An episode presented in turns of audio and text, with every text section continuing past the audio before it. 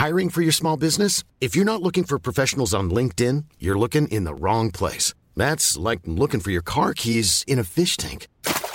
LinkedIn helps you hire professionals you can't find anywhere else, even those who aren't actively searching for a new job but might be open to the perfect role. In a given month, over 70% of LinkedIn users don't even visit other leading job sites. So start looking in the right place. With LinkedIn, you can hire professionals like a professional. Post your free job on linkedin.com slash people today.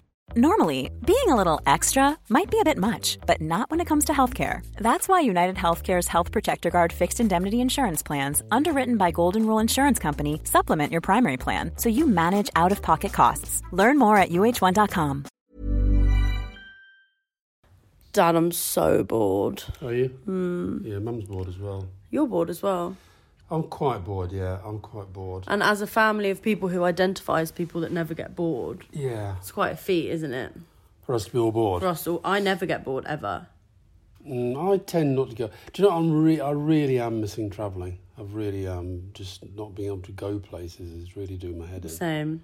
And I just miss going into Soho, going for a few drinks, and then that escalating into a big night out. Oh, get off. That's what I really miss. To Anyway, my my only news today is that I've I've accidentally chewed a chunk I of my I was cheek, there. So I'm in a bit of agony. What were we doing? It's why you were making me be a young woman in a screen test thing that I didn't I was really doing a little understand. screen test, and obviously because I don't have anyone else to do it with me, so I had to Should use mum, my could mum have done it? Can you imagine? No, I'm sorry. wouldn't that work. would have been painful. she would have been so impatient. Anyway, it's fine. In the future, I'm going to get Jack to do it with me, but Hmm. I had to use you today Yeah. to do a little screen test with me. Yeah, I was quite good, wasn't I? You were really. I think you're going to get the part, and I won't. I think you'll I, get I was really getting into it. You yeah. were, you were really good. I was very, you know, if you didn't have that meeting, we could have gone all day. It was just, we are having a fun time. But you weren't very complimentary about me. No, it wasn't. I wasn't complimentary. I felt you weren't putting enough energy into it, and I think sometimes I'm going to be very honest here, Grace. I'm don't good with criticism.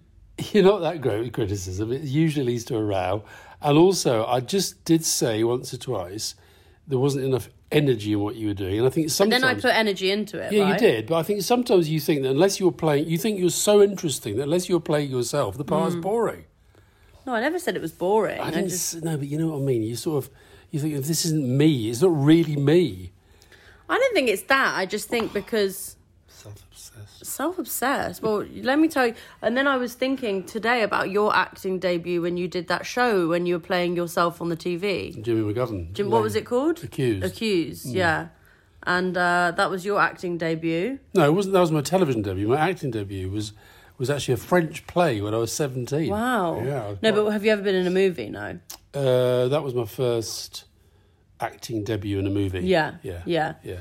Well, we'll get you. I'll get you into something one day. Okay. A little cameo. Yeah. By the way, have you heard my um, that Radio Four documentary did the other day? The No, interview? I will listen to it. You'd enjoy it actually. I really, really enjoyed it. The guy's a good interviewer. God, you call me self-obsessed. And I'm, you know, and it was really nice just to be able to talk about myself. and- no, to be listening to yourself talking about yourself. that was cool. But I did say very nice things about you lot, and I did actually say. When's it from?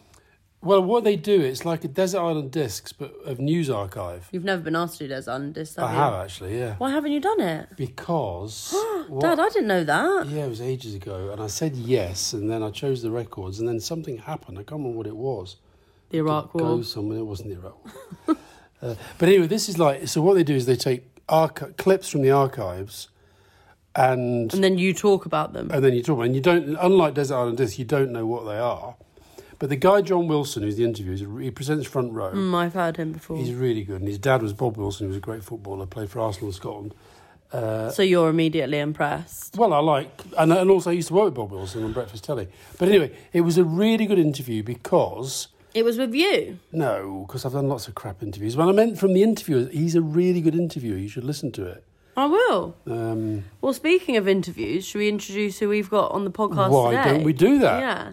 Somebody a bit closer to my generation than yours. Yeah, of course, but also somebody who loves me, Yeah, she does, and, and her mum and her mum loves you. mum-in-law Her loves me. mother-in-law loves you, and she's ninety. And she's in her 90s. 90s, yeah, yeah. and she loves me. So Yeah. Yeah. proof that I'm not just for. I think they both love me a lot as well. I know, but she seemed super enthusiastic. Apparently, her mum-in-law loves my Instagram, so that's lovely to hear. It is nice for your Instagram, which I think my. I do occasionally say to myself, God, I'm glad mum's dead. But your Instagram, I think your your mum would be pretty ashamed of that as well. Why? Because you're so bad at it. Oh, no, she, she, she, she, Did you see, by the way? She had an iPad. Your She mum. did. There was an Irish guy the other, yesterday. He did, he started to copy my Instagram You're joking. rambles. Yeah, they're very funny. What to do a piss as a piss take? No, he just sort of says, you know, he's, he, I was watching Alastair Campbell. He does these things where he just walks around talking. I'm going to just walk around and talk. Oh well, Tyler, my best friend, who's Yeah. been having a particularly hard time recently. Yeah. She says the only thing that calms her down is watching your Instagram lives. Because they're She so. just feels so comforted because if she feels like she's hanging out with you. Listen, no, she can't really hang out because of the pandemic, can she? No, but anyway, back to Anyway, our back to our guest. guest. So, our guest is one of the most successful writers in the world.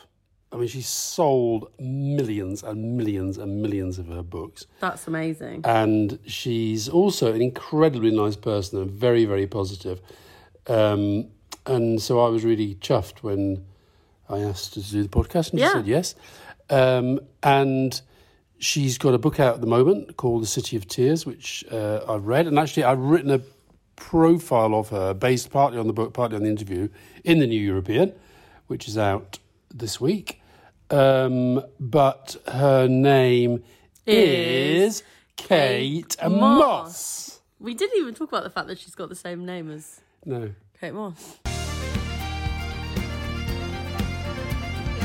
And listen, I, I was up till three in the morning finishing City of Tears, Thank you.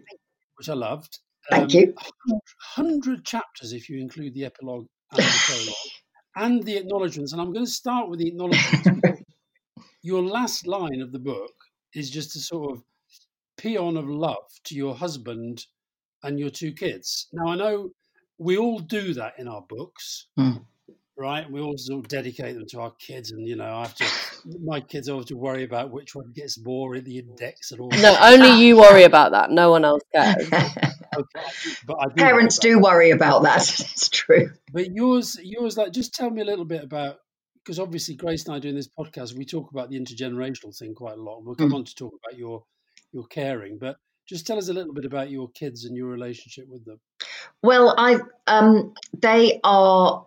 My daughter's nearly thirty-one, and my son is twenty-eight. And one of the things that has been so fantastic this year is that we have been able. We've spent a lot of time together, in a way that has been, you know, there's been so many terrible things about the pandemic, obviously, in, in almost everything. But that has been an unexpected joy because my son's an actor. So he's often, you know, we see him in London or wherever he is. Um, and but he can only come home for weekends when he's not working, you know, and that that's quite. And my daughter also, her and her partner live in London, and they come home quite a lot uh, to Sussex, which is where we live.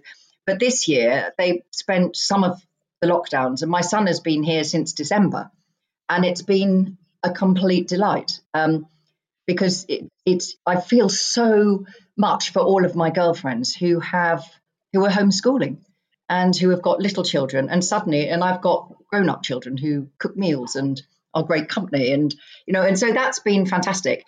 And Greg and I my husband Greg and I met at school when we were 15 um, so we really have known each other a very very long time um, we went out when we were teenagers and then went to sep- went our separate ways and then met literally out of the blue on a train What? um, I know. I mean, it, uh, seriously, Grace. If I actually wrote it down in a novel, people go, "Really? I, uh, it's a bit far fetched." But it was that ridiculous. Greg got off a plane. He lived in Paris, hadn't been in England for th- three years. Got on a train going down to Sussex to go and see his mum. Sat opposite me, wow. and it was, you know, completely crazy. So, and that, of So, course, how, what was the what was the gap between going out at fifteen and meeting again by chance? six years. Wow, Yeah. Grace, if you'd have, if if you'd have got hitched with whoever you were going out with at fifteen, who would my son-in-law have been? I didn't have a boyfriend at 15. No, I wasn't lucky enough. That I love that story though. But then after that, did you become? Did you just get together? Yes, uh, yes, absolutely, because it was kind of um, Serendipitous. it was straightforward that ah yes that that was the right thing that was the right thing way back then you know we were each other's first love and then of course we went off and did different things with other people Well, people always say when you get divorced, like in your middle age period, you should always go back to like a childhood sweetheart because that will always sort of help you recover from the heartbreak. well you know i think i think what it is it, it depends what i was quite young um, for my age. You know i was i went to a 2000 strong girls comprehensive school and i was a swat and um, so spent a lot of time scuttling in early to avoid the very popular but also very scary girls and then staying late you know to go to orchestra practice things like this. So i was not one of those sophisticated uh, teenagers at all. And it very much was you know sussex in the 1970s you know when all the young people at the moment are saying no it's really awful because we've got nowhere to go and i go no that's right but there were there never used to be anywhere to go. you know, we just hung about on park benches for all of our teenage life. Um, but I think that what can happen if you do meet somebody that, for whatever reason, is is your person or one of your people, is that it's before you have all the layers of the world on you. So before you've started to think about how you come across or what sort of person you are, you just are you um, in that sort of way. And so I think maybe you kind of see truer things about people before you start to have this kind of carapace of makeup and world and study and thinking about what other people think as well. I think Yeah. there's something when you're Yeah. young you don't really care about that, and then as you get older, you Oh, well, I was on. quite. I I was always quite sort of, you know, it, I, I've never forgot. I quite often walk past this house, and I look back, and I, I was never a, a wild teenager in that sort of way, and so I can remember very clearly going to a party and there being elderly neighbours next door, and at the age of sixteen, being devastated for the noise that this must be making. So I, I, was never that. My daughter. No, I was. yeah, well, you see, this is why your daughter's so successful and funny, and I was really po-faced and annoying, probably. No, I, I. So I was never like that. You know, I just was, you know, quite how middle-aged. different? How different? How different was the fifteen-year-old Kate Mosse to the twenty-one-year-old, and how different was was Greg? He, he's, um, he just always knew that he had a skill for languages, um, and was actually much more able to do some of the things than he, he, he was in the boys' comp next door also. And there was a, a terrible macrocarpa hedge that was up the middle of the playing field. And of course, all the naughty children went very close to the hedge at break time. Um, and that's how, you know, almost every liaison Chichester's ever happened is through that hedge. Um, but he, so when he left university, um, he had got enough money. He wanted to go to Spain, but he hadn't got enough money. So he'd got enough money to get a coach to Paris. So he got on a coach and arrived in Paris. And within a couple of years was an interpreter. So he just knew that it had never been discovered that he was any good. So he was a very different person. He was living in Paris and doing you know an amazing, exciting job and all of these things. Whereas I don't, I, think I've been thinking about it quite a lot because of being in lockdown. And I live in Chichester where we grew up, you know, and we've been walking around, particularly in the first lockdown, and it feels like our childhood. You know, everything's shut on a Sunday. Um, you know, went to church in the morning. Um, there was a couple of hotels that did lunches if you were going out, but that was it. Everything else was shut. it's quite like that again. Um, and it's one of those people where people, a lot of us have come back to. So, you know, I lived, I went to university and then I moved to London and then Greg had gone to university in London, then went to Paris. And then, but when our kids were nine and six, we came home. And we've, there's a lot of people like us, I think. And Yeah, and you said. You said in the in the acknowledgements that he's your your first reader as well. Do your kids read your stuff as well? yes, um, yes, they absolutely do. But they don't read at editing stage. They read when the book is the book. Um, Okay. you know, Felix is his resting job um, is um, as a script editor and script writer. So he he writes as well. And Martha is um, uh, is an artist. I mean, well, works in art. So she was at the Alexander McQueen Foundation Sarabande, and now she's at the Courtauld. Um, and she was a feminist performance artist. Um, so her sort of expression is is visual um, whereas the rest of us write. So you know, Felix, you know, is a big, big reader, and so is Martha. But they they they like having the finished book. And Granny Rosie, who is a massive reader, but she's quite honest. She says, My books are not her cup of tea. so, so, she doesn't read them. Um, she's read my, some of my Gothic stuff, the taxidermist's daughter she read, because it's all set where she grew up. And when I said when she'd finished it, it's really, you know, it's proper got, you know, Gothic thriller. a lot of yes, human taxidermy, a lot of people die. she finished reading it, I said, What did you think of the story, Rosie? She went, Oh, I didn't really notice the story, but I was very interested in all the bits set in Fishbourne and Appledram, which are the local villages. So she it passed her by the fact that everybody was being stuffed alive. so she, she wouldn't read City of Tears? No. Listen to it?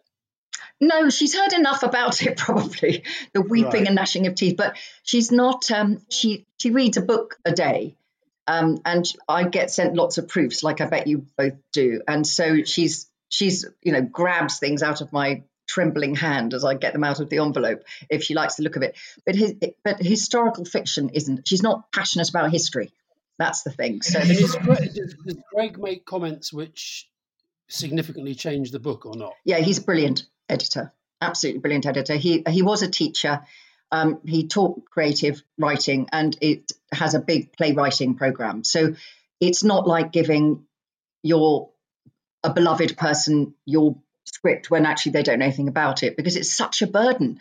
Because anybody who loves you is going to want to say this is great darling.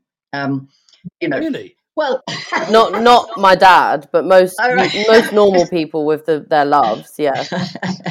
You know so so actually mum, but mum doesn't. Mum always says oh i didn't like that bit. You're probably more intellectually rigorous maybe. You know i'm you know, I think I think it can be quite a burden if there are two people who write in a family, or you share with your best girlfriend or whatever, and and that you're all in the same area. Mm-hmm. But if you know, Greg is trained. I mean, he he so he's very. He'll say this is great, but I'm not sure this works. Or quite often with me, do we need this many priests? Or you know, there's an awful lot of nuns in this chapter. Yeah, you've, you've also got a very naughty priest who, who well, has absolutely. Her, her hand slides under his robe. One of the one of the short but very raunchy sex scenes. Yes, well, you know, I'm, I'm, it's too tiring to write many of them, isn't it? But you know, well, you know, Kate, my dad, my dad wrote a sex scene that got voted the worst ever sex scene in a novel. No, runner up. Right. Runner-up. Oh, that's even worse, isn't it? Yeah. Being the no, runner up. my my agent Ed Victor said at the time, he said, "This is one where you want to get nominated, but you don't want to." Oh, but listen, you mentioned your your mother-in-law, and as as um, as as Grace knows, I have a very very very good relationship with with her grandmother, Fiona's mum. But I don't know if I could be her carer. and yet you are the prime carer for your mother-in-law, and you seem to have an amazing relationship. She is a total hoot.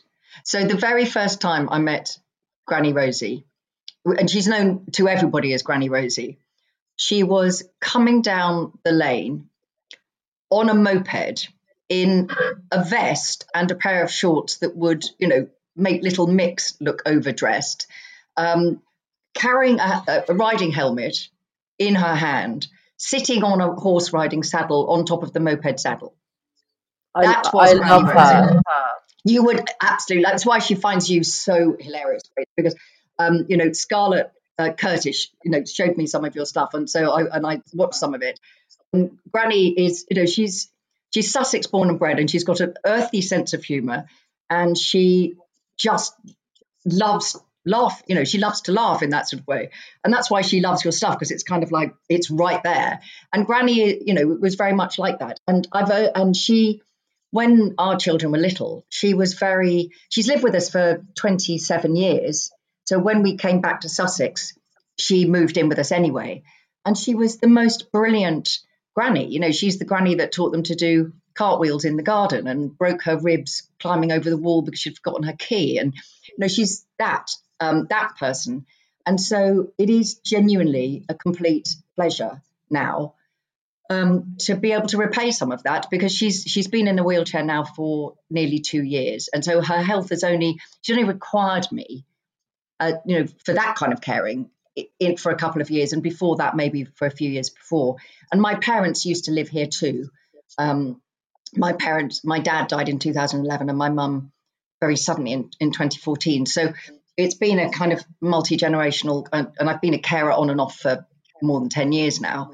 Um, but it goes back to that same thing that if you were loved unconditionally as I was as a child, and both my sisters live in villages nearby, and you know all of this sort of stuff.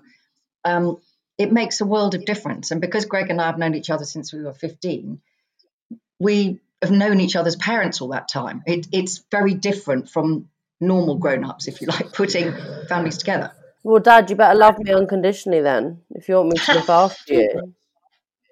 I do love you unconditionally. But Kate, are you the oldest? Yeah. Yeah. Because I, it's interesting. Um, and it, is it just girls? Yes. Yeah. Because like, because I have two brothers, and I do feel it will be, even though I'm the youngest, the responsibility will fall on me because I'm the only girl, and that's what well, st- statistically, that is extremely likely. Um, you know, one of the reasons I'm I'm writing a book about care is it it is it is the social issue, and it is a feminist issue, and it's um, you know, for me, it has been an, a privilege and it has been a way of repaying a, a childhood that I, you know, feel very grateful for and a mother in law who I adore. But for a lot of people, it isn't like that at all. The pressures are huge and there's very, very little support. And um, said to Greg, I can't have your mother living here with us all the time. no, I, oh, Never I think Rosie and I are each other's favourite person. You know, we, we oh, are that very, is very so lucky. cute. We're to- I mean, I'll, I'll, send you a picture of her, Grace. I mean, she's the thing is, she's just there, there will be a moment. This is why this is good. We're doing this at ten o'clock because at one minute past twelve, I will hear the wheelchair. And Granny's head will go round the corner of my study because I have a study off the kitchen, so you know I can hear and all the rest of it and she will say, Is the sun over the yard arm? And I will say, It's over the yard arm somewhere. And she'll have a gin and tonic with her lunch. And then at bedtime, she'll say, I'm off to bed now. Um, and I and I'll say, would you like a restorative? She said, oh, just a small one, and and she'll have a whiskey mac. So it's only two, but you know she's she kind of you know embraces it all. Um, and yeah, so we sit at the end of the kitchen table. You know, got our rel- you know our places at the end of the table, and I read a detective story or you know bugger around on Twitter or something. And Granny Rosie's doing a jigsaw or knitting. Um, she raised last year. She raised more than a thousand pounds for the Children's Hospice from knitting tiny things like choir boys holding you know little ducks on. You know, so she's you know she is a legend. Granny Rosie is a legend, and um, Grace has always you've always had a a thing about old people, haven't you? Yeah, I, I really lo- I love old people. I, but yeah, like well, there you are. that sounds super patronizing. I don't mean in that way, but like I have such a I just love listening to my grandma. Well, my mm. dad's mm. mum is dead now, but both my grandmas, I used to just love listening to them talk and tell me stories because they've just lived and existed in a world so different to the world that I've I know, yeah. and it's just fascinating to talk to them but um, yeah, I mean, Audrey, my grandma, you know, my mum's also sort of cares for her, and it it definitely, as um, amazing as Audrey is, it is difficult. It can be difficult. Yeah. Well, I think I think the other thing is that um, the you know Greg is here all the time as well and does huge amount. My brother-in-law, Greg's older brother, is around the corner and he's here a lot. My I've got two sisters who are nearby um, so, firstly, there's a great deal of support. So, if I'm going to be out and about, there's there's somebody. I think the reason it falls on women is, um, you know, a 90 year old woman doesn't want her son in the bathroom with her, and why should she? You know, it, it's that sort of stuff. And I think there is an element of, um, you know, all girls together. Um, you know, whereas I noticed with my lovely dad, he he didn't have any um, worries about being looked after by a woman. You know, he didn't. But but Greg was often, you know, if there were certainly, you know, more private things, Greg would be the one to help there more because. So I think there's there's those things as well. Um, but was he? Just to put it on the record now, I'm 63, but within 25 years I don't want you in the bathroom. there we go. I, I won't be there. I will not be there. Do not worry. But it's interesting because, like, you know, I also just do think that there's a thing that women just will do it. They're just, you know, me and my mum were talking the other day about like she was saying that it's mm-hmm. it's fascinating. I ask her how she is far more than my brothers. Not it doesn't mean they don't care. They just they don't have that same kind of empathetic thing that like women are just conditioned to have, which is like I worry about my parents and their well-being. You know, don't I, Dad? I'm always worrying about you a lot. Um, and I just don't think. And it's super interesting because I can just see exactly what's going to happen. It's gonna it's going to be me because I'm going to be like, well, I don't want them to not have anyone caring yeah. And that um, is actually, uh, you know, the the stats are that there's 8.8 million of us who are unpaid carers, um, and the the majority are women. And a, a woman has, by the age of 59, a 50 50 chance of being a carer, whereas the odds for men are not till they're 75. And when I was trying to work that out, I thought, well, I, I think I get that. I think that that means that women care for anybody who needs the care, and husbands care for them. Yeah. So that's the thing. You have a lot of people who are very elderly caring for each other, which is an extraordinary thing. Um, really. And, you know, I mean, there's, there, I think, I can't remember, I should have checked before I came on. It's something like 2 million households, single person households of people over 80. 2 million. I mean, it's unbelievable. But the thing. Well, I, listen, I'll give you one of those. Last four years ago, for the first time ever, the nappy market in Japan was bigger for adults than babies. Oh. Yeah, wow. Well, good yeah. morning. Good. but Dad, do you think do you think you could care for Mum? You know, God forbid something well, happens to her first. On the, practical, practical side, probably no, because I'm so impractical. Mm. I'd, I'd, give it a go, but I, would I'd you wipe her bum? Oh, Grace, we don't need to talk about that. Grace, why do you have to? And, oh, it might happen. This is the thing. You can't be squeamish. This stuff happens. Yeah, and one day I might have to wipe yours. That's just how life goes. no, but you, you just might. You just don't know. this early in the morning. But you know what? This the thing that is interesting about this is that there is there is there is such different levels of what required. So I have never been in a situation. I've been very, very, very lucky that both my parents and Granny Rosie they are sharp as tacks. Um, their, their issues were not to do with dementias and Alzheimer's. That is a completely different issue. I also think, you know, one of the reasons I wrote the book is I, I, you know, I get fed up with the fact that all the discussion about aging is so negative. The language is so negative. The idea that everybody is a problem that people are living longer with. We should actually be saying this is our brilliant NHS and the brilliant way that things are better in the last century and a bit than they were in previous centuries. You know, and so I mean, I think that's the other thing. That there's quite a lot of books about caring, and people are in extreme situations that they're having to deal with. Um, and then others, you know, are, are, not dealing with extreme situations. And I and I, you know, there are lots and lots of people in their 80s and, and in their 90s who are living independently, completely brilliantly. So I kind of feel that. Is this is, is, is the caring book going to be a Pollyanna view of caring, the joy of the caring. joy of caring, with all the men with beards? we were, um, uh, it no, it's quite. It is honest. Um, I'm not I'm not really a memorist or somebody who writes from a personal experience, obviously, because my books are full of death and mayhem and massacres and stuff. And, you know, that's not what it's like in Sussex, uh, mostly. And um, but it is. It, I would say it's a lo- it's a love letter to my parents and to Granny Rosie.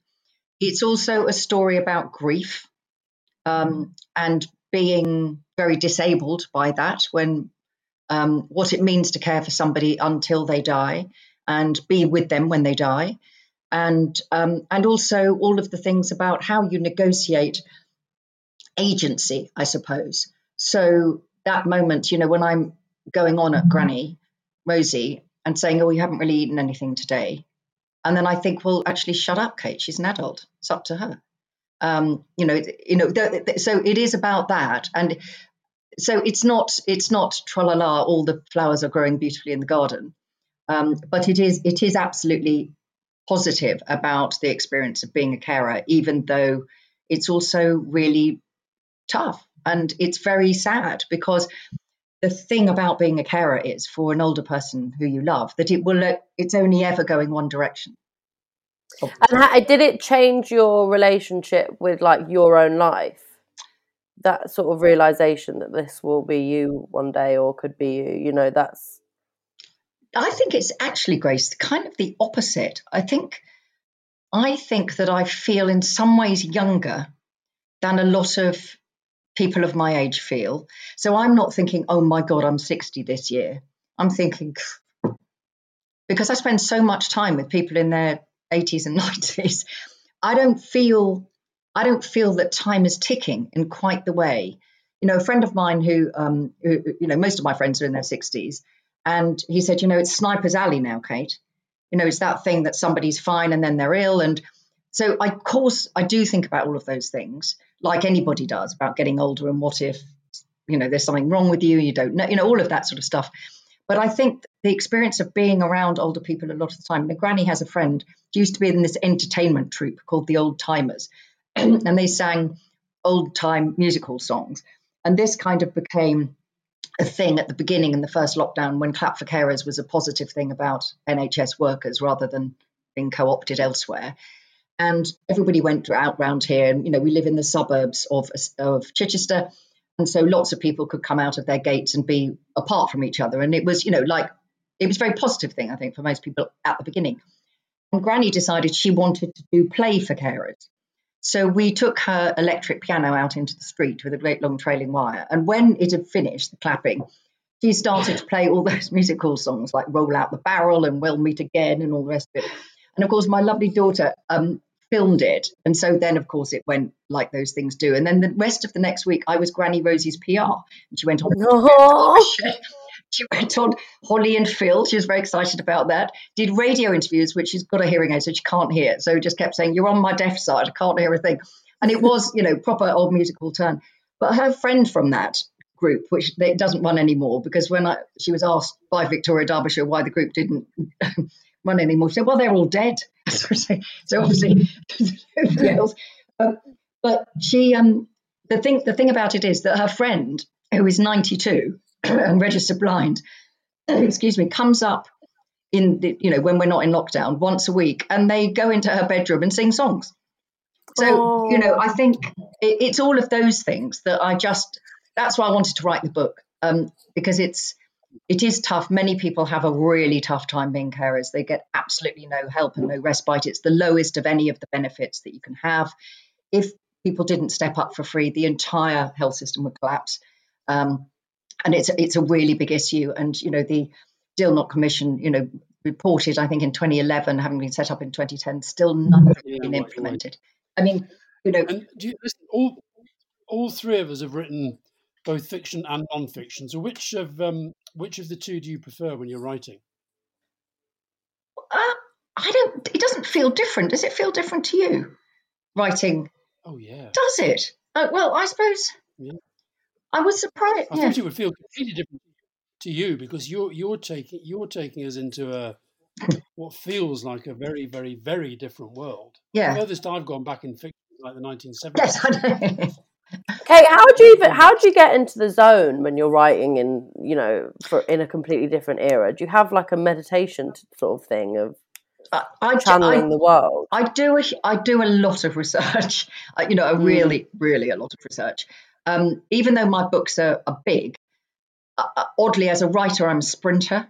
So once I sit down to start writing, I'm like eight hours a day, seven days a week, Christmas or raining, as my mum used to say, until a first draft is done and the first draft is kind of like all in motion. It's so okay, let's see what this story is. And then when I've done that first draft, I think, okay, I see now what the story is. So with the City of Tears, I knew that it was going to be set between 1572 and 1594 because it's you know it's a story 300 years of history, a feud between two families, a Catholic and a Protestant family, that will last that period of time. And the beginning books are set against the backdrop of wars of religion in France. So I, I knew that. So I've done, I've read, you know, all the books. I've been to the archives. I've been to the libraries. I've um, looked at old wills, uh, you know, to see, um, you know, what people bequeathed to each other, because that's a great way of getting the texture of life. you know, been to the art gallery, seen what people wear, and all of these things matter when you write adventure fiction. Not because it's like, oh look, I've done the research, but it matters because if my lead character is running away from the soldiers, well, can she run? What are her shoes like? Because if they're just wooden clogs, she can't run in those. Or if her skirt is really wide, then she can't climb out a window and down a tree. So the research matters because it, it's about how the plot works. Um, so I've done all of that before I start writing, so that I'm completely immersed in standing in the shoes of someone, you know, a woman from the 16th century. And all of my fiction is about putting women's stories center stage. And when I was first writing, you know, my my the book that did so well for me that I could be a writer, which you know I was an overnight success at the age of 45. Um, so you know it was that sort of thing, and it was a book called Labyrinth. And I was trying to explain it to my dad, and I said, you know, it's like the adventure stories you used to read me when I was little, but in my books the girls get to have the swords. And he said, Well, darling, I've waited all of my life for a woman on a horse with a sword to come and rescue me. and I thought, okay, he gets it, you know. So so it's a very different sort of process because obviously it is just about a deep dive into a completely different time.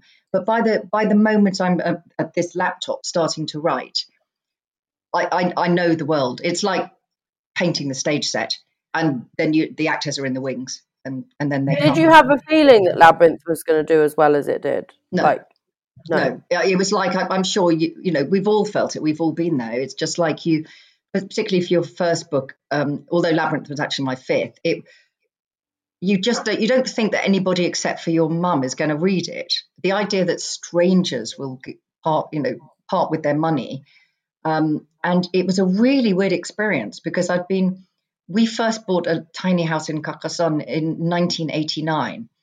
And it was only after a few years of being there that I realized that this kind of, I always think of it as like the whispering in the landscape um, that there was a that there was a story that there was a story for me here, um, and that, that you know I hadn't gone to Carcassonne expecting that, and it, so it was a long period of time before I was writing it, and it, it it wasn't a joke quite, but it was like all our friends in Carcassonne in the cafes and stuff. They would go, "How's the book going then, Kate?" And I go, "Oh, it's going really well." You know, year after year, no book, nothing happened, and so that was that was odd. It had been in my life for quite a long time, and then it published on the 7th of July 2005, which was the day that the four bombs went off in London.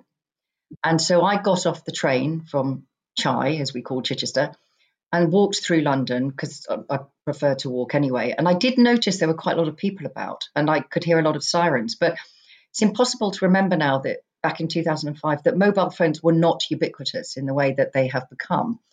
And I arrived at my publishers and they looked at me with complete horror and said, what are you doing? I said, well, it's my publication day. And they said, you haven't heard, have you? And so then I spent the day with everybody in the publishers, all, you know, crammed together in a room, not knowing whether people should leave or go or whatever. And of course, the only thing that matters about that day is that people died and it was so awful. Um, ironically, it's also Greg's birthday, my husband's birthday. Um, but what then happened was that booksellers um, was still saying, Have you read this book? So after a week where everything was shut, and of course, you know, a book doesn't matter in the slightest in the scale of real things, but the book went to number 10 in the chart. And that is the chart that I kept because that felt like a miracle. I mean, it felt like now that's it. I've worked all these years on this book and it, it got into the chart. And it felt well, yes, subsequently there was a there was a bigger story, but that was yes, yeah, no, that's right. But it was like it's like answering Grace's point. It's um that felt like the moment. That felt like the moment, and then everything that subsequently happened felt a bit crazy and amazing, obviously. Um, but that moment, standing in, we lived in Bognor in those days, standing in the local Tesco's in Bognor with my children, and seeing the book on the shelf in the number one slot and then you know because it was a supermarket deal and it was number 10 in the sunday times. And i thought i don't it will never get better than this. This this feeling is incredible. Um, and it's good to remember that because you know well you both know if you if you have a success then it's easy to get caught up in a what if it's not as good again or but you just have to keep thinking but this is great to be able to do this at all, you know, and not get caught up in all of those things because otherwise, it, good man. When you'd written four novels. I'd written I'd written two novels and two So- non-fiction. and two, yeah, and uh, so they they kind of done okay, but not sort of made you feel you were, you know, I mean, would you have counted them as failures in your life, or were you Pollyanna as well? I was no no the non-fiction absolutely I felt was successful because they did what they they were supposed to do. So the first one was a pregnancy book um, because I really hated the experience of being pregnant, and um, I, you know I didn't like the intrusion of it and all of the people feeling they can touch you all the time and you know all of that and it, and I was ill from 20 minutes after conception. I was being sick and continued to do that all the way through. It was really miserable. So I um when I was pregnant with my son second time I, I was saying to an agent friend you know, the book I could I really wanted to read about the emotions of being pregnant what it feels like wasn't out there and now I'm pregnant again and it's still not out there and he challenged me um, he just said well why don't you stop moaning and write it and I said okay I will uh, not really taking it seriously. And then he rang up the next day and said, I have a book deal for you. And so he propelled me into writing. And so that book did what I intended it to do. And then the second nonfiction went with that. You might remember, Alastair, Grace will be too young. Um, there was a big um, fly on the wall documentary series about the Royal Opera House. And I did, I wrote the book to go with that. Um, yeah, so so again, they, they were very sort of specific projects. And then I had a go at a couple of novels, and they were not very good. Um, and the reason they weren't very good, well, many of the reasons they weren't very good, was that I was sitting on my own shoulder all of the time. So rather than writing from the heart, you guys know you have to write a book from the out, you know, from the inside out. You mustn't be standing on the outside thinking, oh, what will work in a book? And I was essentially an, a critic and an editor on my own shoulder before the ink was dry. And so it, it, isn't, they, they weren't anything, which is why they've stayed out of print. Um, you know, But is that you know because that's it's interesting it's because you were working on the other side of it and you were work you were at Random House, weren't yeah, you? yeah, Yeah, and that can often give you too much of like an editorial yeah, critical exactly, eye. exactly right. And I think that was the thing about Labyrinth. I wasn't in, I wasn't looking for it. I wasn't thinking, oh, I'm going to be a writer now. Um, and I, it, it, that that's been my experience. And what I say to people when they're asking for advice about novel writing is that just to remember that the person you are as a reader might not be the person you are as a writer. That listening to that writing voice um, is really important, and you do it with your performance as well, um, Grace. And of course, Alastair, you've done it in many different fields. It's it's about that thing about being yourself, um, and it, I, I I wouldn't have thought that I'd be a historical fiction writer, even though I'm very passionate about history. But it just turned out that that's where my storytelling could come alive, and and I realised that I'm not very interested as a fiction writer about you know what I can see outside the window. I think other people do that brilliantly, and I don't. But how, but how do you stop the world of today in which you're mm. immersed and you're living intruding? And there are reader I mean, I, I found myself reading the book, and because I knew we were doing this, I read it quite quickly. But I found myself just spotting what I was feeling mm. resonances about today, whether it's to do with refugees, to do with tensions in Europe, dare I mention Brexit, without Grace shouting at me, um, to do with the role of women in society, to do with polarization, the abuse of power, to do with fake news. Um, I'm sort of, and, and is there not a part of you that's thinking, oh, that, that will sort of have a across to today? Or are you totally in that world? Uh, historical fiction only works if it is completely immersed and set in the time in which it's supposed to be.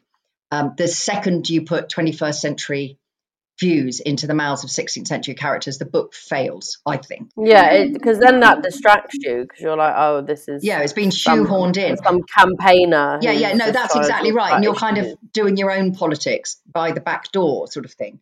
But the, the simple matter is, and we all know this, and we're, you know, we're, well, you and I, as are the same age, and Grace obviously different, but we all know this from our own experiences that history is a pendulum.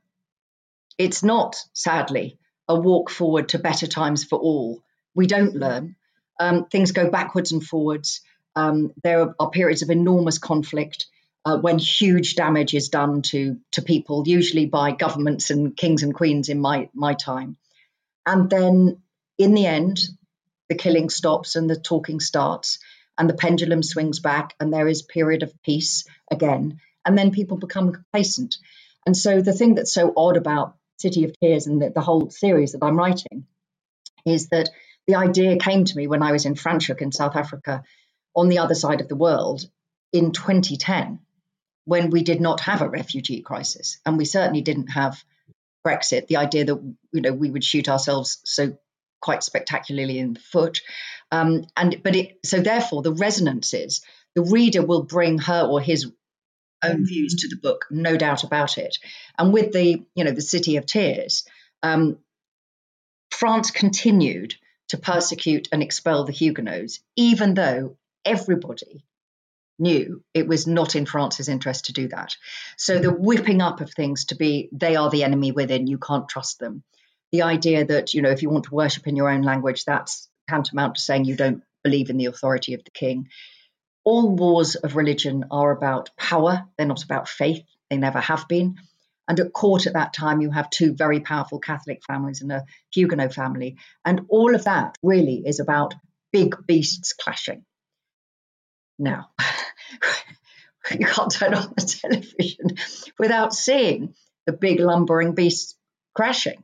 And that idea that, you know, it seems nonsensical to us that people would actively damage their own country or the people that live in it for not for a dare, but because they want to be more powerful than the other guy or whatever. But this is what happens. And I think with with you know one of the things about being a historical novelist is you you know you just have to hang on to the fact that in the end the words win.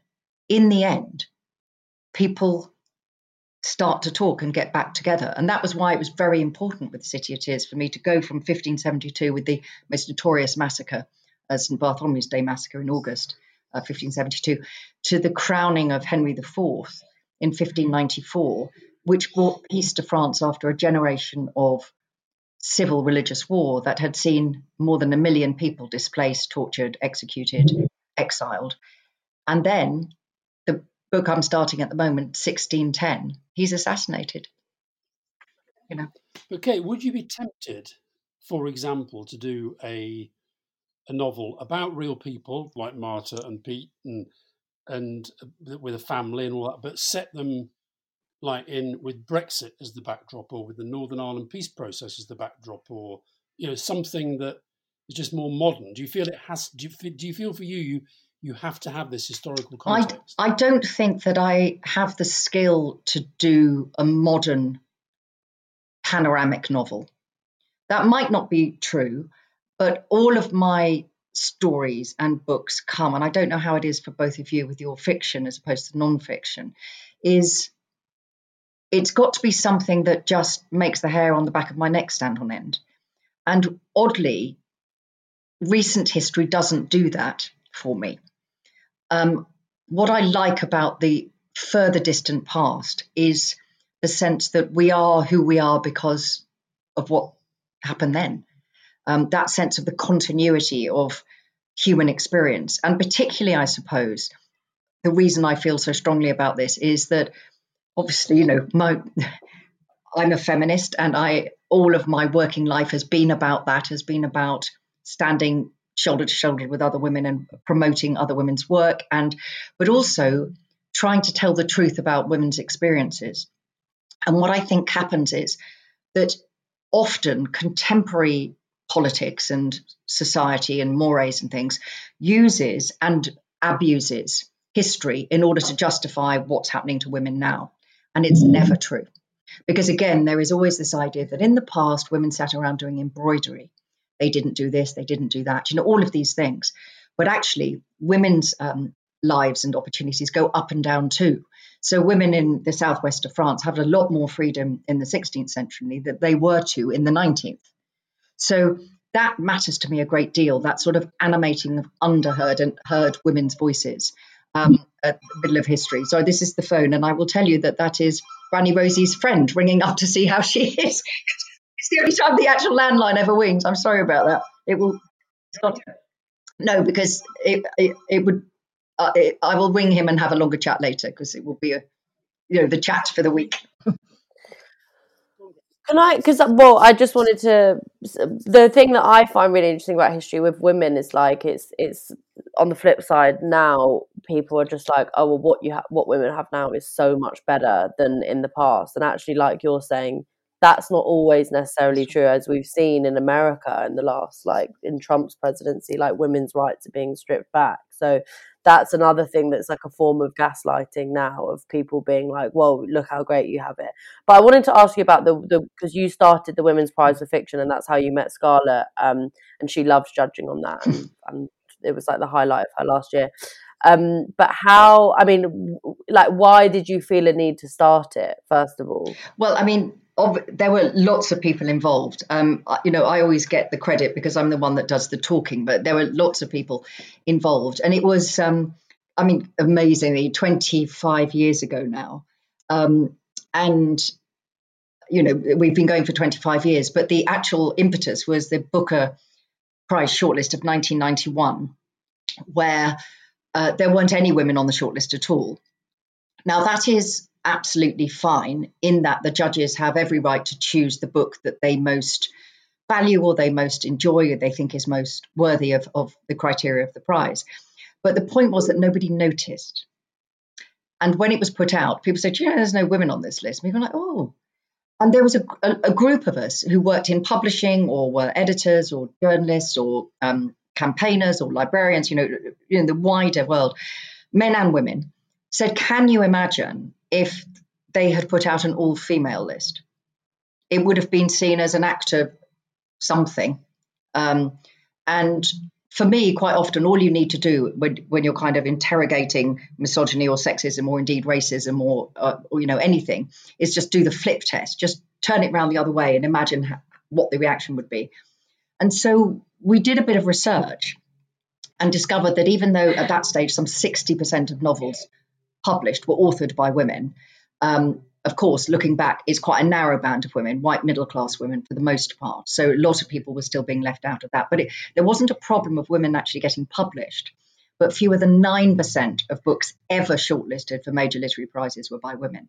So there was a massive problem with the honouring and respecting of women's work. And then when we you know, did some more research, it was very straightforward. It was like essentially that literature with a capital L was the real writing and then women sat over there and people of color sat over there and you know all of, so there was this idea that literature was neutral but actually what that meant was it was george bernard shaw um, or you know a man with a beard in those days you know it was always used to be the, the, the gag. So we decided in the spirit of being positive rather than start to complain to all the prizes and, and have some sort of quota system which are, you know i think quota systems are really important in terms of employment but I don't think they work in prizes and things like that because you, you just don't know what you're going to get. And, you know, when you're judging apples and pears and all of these sorts of things. So we thought, what's the best way to try and address this? Because prizes matter because they keep books on the shelf that otherwise might be on and off the shelf in a matter of weeks. And they also matter because they are part of how our story is told. So if women's writing is left out, then again, we have a very partial view of history. And so we thought, well, okay, we'll start our own price. And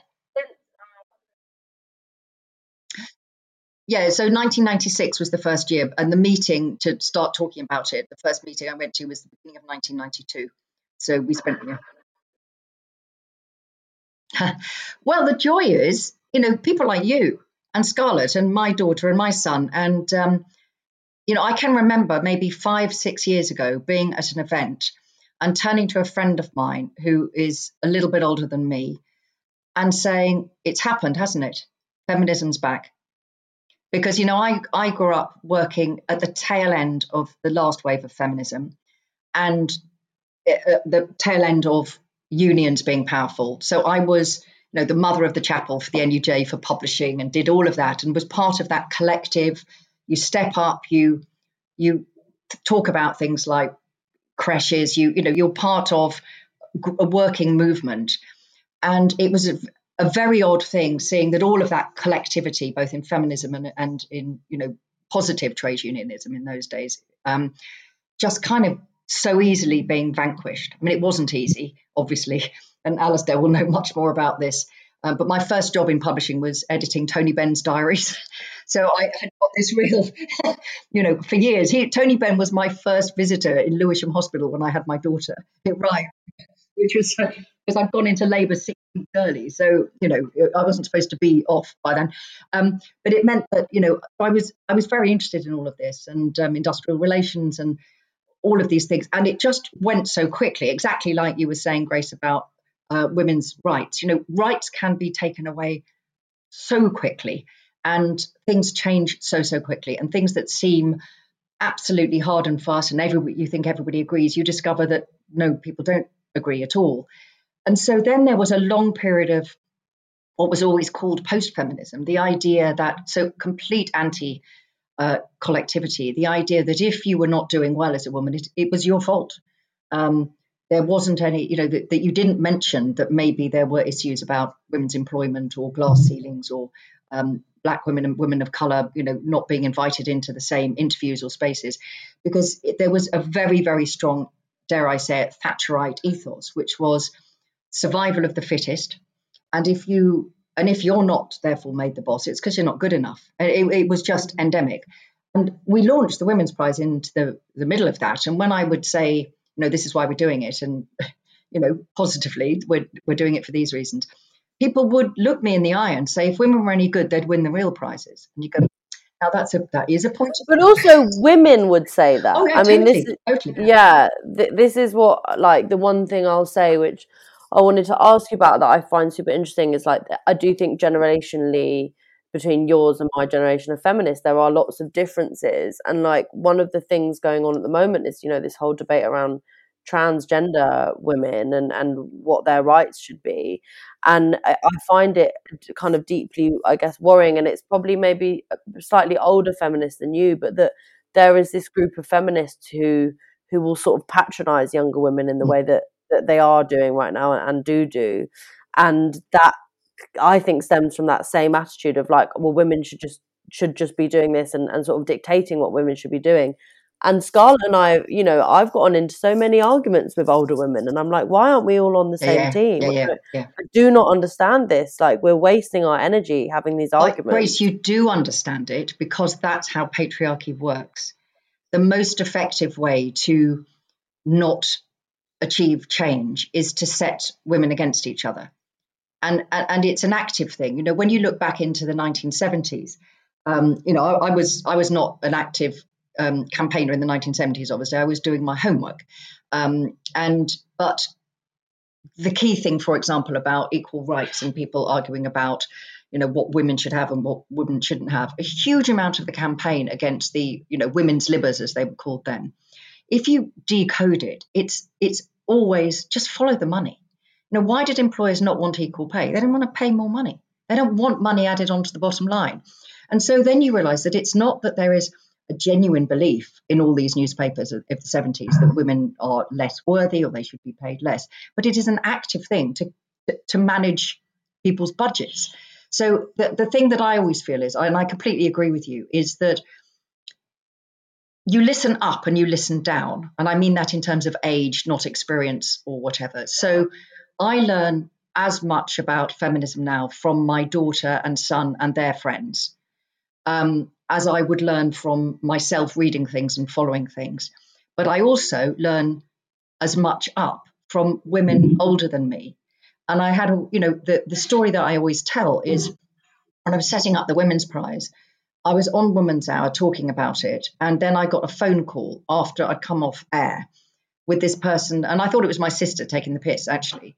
And she said, "You know, I'd like to talk to you about giving some money for the Women's Prize." And I went, "Oh yeah, hilarious!" And and you know, there was this moment, and it was this real person. Um, she, you know, she had got a lawyer to ring up, and she was, as she described herself, a wife and mother. She was then in her 80s, and she she's obviously no longer around. And she said, you know, all of my um, pleasure in life, apart from being a wife and mother, has been from reading. Therefore, I would like to give you a sum of money to endow the prize money in perpetuity. And I've spoken to all my children. Wow. And that was amazing because, and I always said, you know, so let's not forget that it was a woman in her 80s who helped the prize get started, helping younger feminists. and there was a moment when the press was really awful. And whatever I said, it was turned into Mosse is angry, we will hate men, you know, all of this sort of. The very first question I was asked on record at the very first event to announce that, that this prize was going to happen was, Are you a lesbian? Um, and that was that's unbelievable. I, know, I mean, you know, it it was a tweedy arm went up at the back of the hall. I had no experience That's with the unbelievable. And it was later learned out Daily Express. Um, and and he, and he just did say to me, "Are you a lesbian?" And I said, "No." Are you? And everybody laughed. But it was a sign for how it was going to be. And it was, God knows what it would have been like social media. But I did. That was the only time I talked to the anonymous uh, benefactor directly. And I rang her up and I said, I just want to say, I really hope that you don't feel that you've done the wrong thing with this. We believe passionately in it. There's a lot of opposition. I'm genuinely surprised. I would have thought anybody who loves reading would think this was a great idea. But as I say, we, we, it was in the in between feminism time. And she just said to me on the phone, Oh, my dear, we went through much worse when we were trying to get the vote. So that Mm. is feminism Just- for me. Listen up okay. and listen down. So listen to the young women, but also listen to the old women. Sorry. completely. You, just on you, you Gr- Grace always has a go at me for sort of banging on about Brexit the whole time, but I do think it's relevant to this. When you, I know you hate Brexit as much as I do, but is it partly because of this loss of rights and the ease with which Yes. you can lose them? Well, I mean, I think I think it's. Do I think that the EU and the way it operates and the systems is perfect? Very far from it. But I think it's better than the alternative. I also, I think, partly because I spend a lot of time with people who are a lot older. Um, the marvelous and wonderful Sheila Hancock said this much better than I'm going to paraphrase. But she said, you know, for her generation, this was about never again, peace in Europe, being in an alliance with your neighbours that meant that you'd got you'd got their back, that you didn't turn on your nearest neighbours, so that it was part of the peace process. And I think I've always absorbed that. I think you know I think factionalism is almost always dangerous. I think that it's very easy, and we're seeing this happening, that the the more extreme elements in every part of politics they they all meet at the the top of the circle. You know, a t- totalitarian attitude. It doesn't matter whether you call it left wing, right wing, what what you call it. Um, one is about you know there's one attitude which is you listen to other people. You don't have to agree with them, but you listen to them and you try to find common ground. And the other one is he who shouts loudest, and I'm using he deliberately there. Um, and we are in that period at the moment where um, there there is a clarity about extreme views and I think that that quite often happens in times when people feel a bit adrift and uh, that there isn't much clarity. And that can have, you know, obviously the period of history I write about in the City of Tears, it, that it's religious. It's the idea that there is a set of rules and you follow them. And if you do that, then you know where you stand. And I think that that is one of the things that's made it quite easy to manipulate so much of this. Firstly, a permanent anti EU diet in the newspapers for 30 odd years. But I think, secondly, because there is a real sense of who who who are we? Um, what what is it that we want? Um, is it unlimited, unbridled freedom for everybody? So what does that mean? Does that mean this person can say whatever they like? I think there's so that people like to know where they stand, and I think when people feel less sure, then that's when it's very easy for people to go. I, I'm just going to follow this set of rules, you know, because then then I've got some rules for living. Um, and you know, I think it, I, I did a tour in November 2019 with three other writers, Lee Child, Ken Follett, and Jojo Moyes. And we went off, just go, um, you know, we were like some sort of superannuated ABBA, frankly. Um, but we went to Berlin and uh, Paris and to Milan and to Madrid and just did big, big events saying, you know, that the, what you read in the British papers is not, and what you hear from the mouths of British politicians does not represent the majority of people, regardless of whether they voted for Brexit or not. Because, you know, down here in Sussex, Chichester voted narrowly in favour of Brexit. I not a lot of people who voted Brexit, and they voted in good faith. They wouldn't vote Brexit now because they realised that there wasn't good faith at the heart of it. But at the time, you know, and and I think that's been very damaging too. Actually, Alastair, the idea that everybody who voted for Brexit is obviously a fool or hasn't thought about it is is not true. Um, it's not what I think, um, but I think that lack of respect for the other side helped I know an awful lot. Yeah. I, I, think I think where that comes to, I think the Brexiteers constantly say that people like you and I are saying they're thick when neither you or I have ever said it. Uh, but because I think they've they've worked out that their arguments are very very weak. I'd love it if you wrote a novel. well, really though, because it's like it's it's a painful thing now. It's happened. Yeah. Just one thing about the about the City of Tears. There's, you see, when Marta, who I think is a, am I, am I meant to love Marta yes. quite a lot? Yes, because she's a a naughty, principled, spirited girl who, you know. So right. yes. So when she when she so when she's a bit like Grace, then I guess. So when she vanishes, and then you have this heartbreak of of, of Minou, the mother. Um, do you genuinely think that the emotions that people felt back then have they uh, are they the same as we feel today, or have have the emotions changed? Or the way that we respond emotionally to events? Do you think they've changed? No, I don't. I think the human heart doesn't really change. I think society changes. I think expectations change. I think attitudes change. But I genuinely think that if in the middle of mad, wild history, which was kind of the point of this, that it's not about the St. Bartholomew's Day massacre, it's about all the normal things that go on in anybody's normal life against the backdrop of real history. And when I was first writing, I would say to people, of course, we don't know we're living through history, and now we do.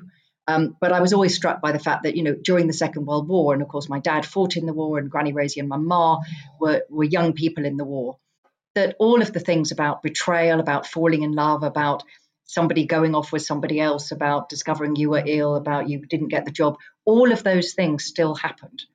So I've always felt that it's a very it's a very dangerous path because if you start to say those people in the past didn't feel like us, then you start to justify what is done in the past in the same way that we know in every um, evil, I shall use the word regime, says, well, the people who look like that, they're not really human, or these don't really count. It's the same thing, really.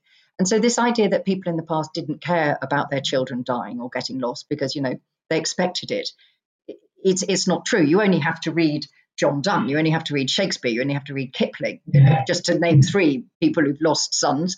Um, so that was exactly what I try to do with my historical fiction: is say, yeah, Minou as a 16th century woman, her views are different.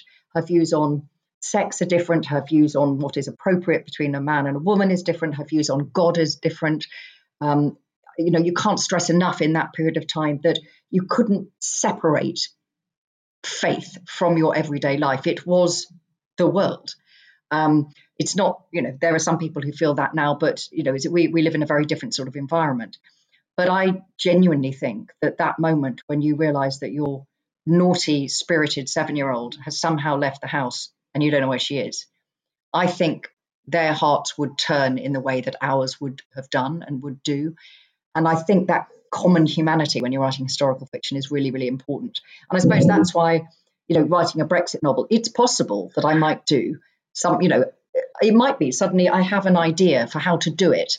Um, it's never an idea for me. It's always an atmosphere and a feeling and a place. But I'm very struck by the First World War. There was a lot of writing in the First World War, as we all know, with the war poets and obviously Vera Brittain as well, and Edith Cavell. And, you know, there were people writing at the time. And then there's this really interesting gap of about 10 years and then suddenly you get published in English in 1929, but published in German in 1928, what I still think is the greatest anti war novel of all time, All Quiet on the Western Front. And then the next year, you get Joan Littlewood's, oh, you know, Oh, What a Lovely War. And so I think that the thing about Brexit and the pandemic too, possibly, that there will be there'll be a lot of people trying to write about these things now but there will be a moment at which there is enough hindsight for it to become a story, not an analysis. And until that moment has happened, it's I don't think novels. Oh well, you know, I'm moving forward now. I'm in the 17th now. You know, I'm getting way up to date. on we go, on we trudge. Dad, I think you've got a bit of a crush. Is it because she looks a lot like mum? She doesn't look like mum. No, it's, no, I haven't got a crush, but I, I, I do like her. I like her positivity. You positivity. have a, a work crush. no, I like her Well, positivity. your novels have never been as successful as hers. They let's be certainly real. have not, though. but but I was rather cheered by the fact she said that her first four didn't do very well. Okay, how Right. many have you done? Four. Wow. So it could be the next one. Next one, yeah. Well, I just couldn't believe like how much time and research and all of that she puts into those books. Oh, the research is incredible. God, I don't have the patience for that. I, do you know what though? What's really interesting? You know, I said that thing. I know you think I'm obsessed with Brexit, which I am, but I think she'd write a really good novel in today. But I think she so loves history because when you, I've read this the book, The City of Tears, and the characters are fantastic. The and uh, the historical setting is obviously crucial to that story. But her depiction of characters and stuff, I'd love it if she wrote a modern novel. But then, don't you think? I get that. I, I think specifically pinning that to Brexit. No, is no, a really I just mean, point. I mean a modern today, novel. Yeah, yeah, yeah, of course. Uh, you know, the peace process, but Irish it's a bit like. I don't want to. Once COVID is over, I don't want to watch TV programs about COVID. I hmm. don't. I don't want to watch, you know, comedies or stuff about the pandemic. I want it to be kind of over, and then in fifty years, maybe we can revisit it via art. But I, I think once it's over, it's a bit like Brexit. I don't really want to talk about Brexit right now. Brexit isn't over. Brexit is destroying my country. I get it, but it has Right. happened. Yeah, that has happened, but the consequences happen. Anyway, let's not go on about Brexit. No. But I think what I really like about her is that that one of the reasons I wanted to talk to her is actually because uh, I Because you wanted to get some advice for your novel. No, I've always had a sense of her, of her profile, on of, of, of any contact we've had before. And by the way, she did say she had a signed copy of my first novel, which obviously meant that she wanted to get a signed copy of that novel. But maybe it's. otherwise she wouldn't have. got it. Did she say it. it was your novel or the Blairs? No, she said it was my first novel. Interesting. Yeah, she actually said that. Well, maybe she's got a crush. Yeah, I, kind of felt a bit of a vibe going on there. That you've got such a long um, hair there. Where? You need to pluck it. On my cheek. anyway, let's end this now. Get off. Uh, no, anyway, so I thought she was really nice, and uh, I think you could do with actually reading a bit of history. One sec, Mum. Let's end it. Were you just recording something? Mom deserves the best, and there's no better place to shop for Mother's Day than Whole Foods Market. They're your destination for unbeatable savings, from premium gifts to show-stopping flowers and irresistible desserts. Start by saving 33% with Prime on all body care and candles. Then get a 15-stem bunch of tulips for just $9.99 each with Prime. Round out Mom's menu with festive rosé, irresistible berry chantilly cake, and more special treats. Come celebrate Mother's Day at Whole Foods Market. Flexibility is great. That's why there's yoga. Flexibility for your insurance coverage is great too. That's why there's United Healthcare Insurance Plans. Underwritten by Golden Rule Insurance Company, United Healthcare Insurance Plans offer flexible, budget friendly coverage for medical, vision, dental, and more. One of these plans may be right for you if you're, say, between jobs, coming off your parents' plan, turning a side hustle into a full hustle, or even missed open enrollment. Want more flexibility? Find out more about United Healthcare Insurance Plans at uhone.com. When you make decisions for your company, you look for the no brainers. If you have a lot of mailing to do, stamps.com is the ultimate no brainer. Use the stamps.com mobile app to mail everything you need to keep your business running with up to 89% off USPS and UPS. Make the same no brainer decision as over 1 million other businesses with stamps.com. Use code PROGRAM for a special offer. That's stamps.com code PROGRAM.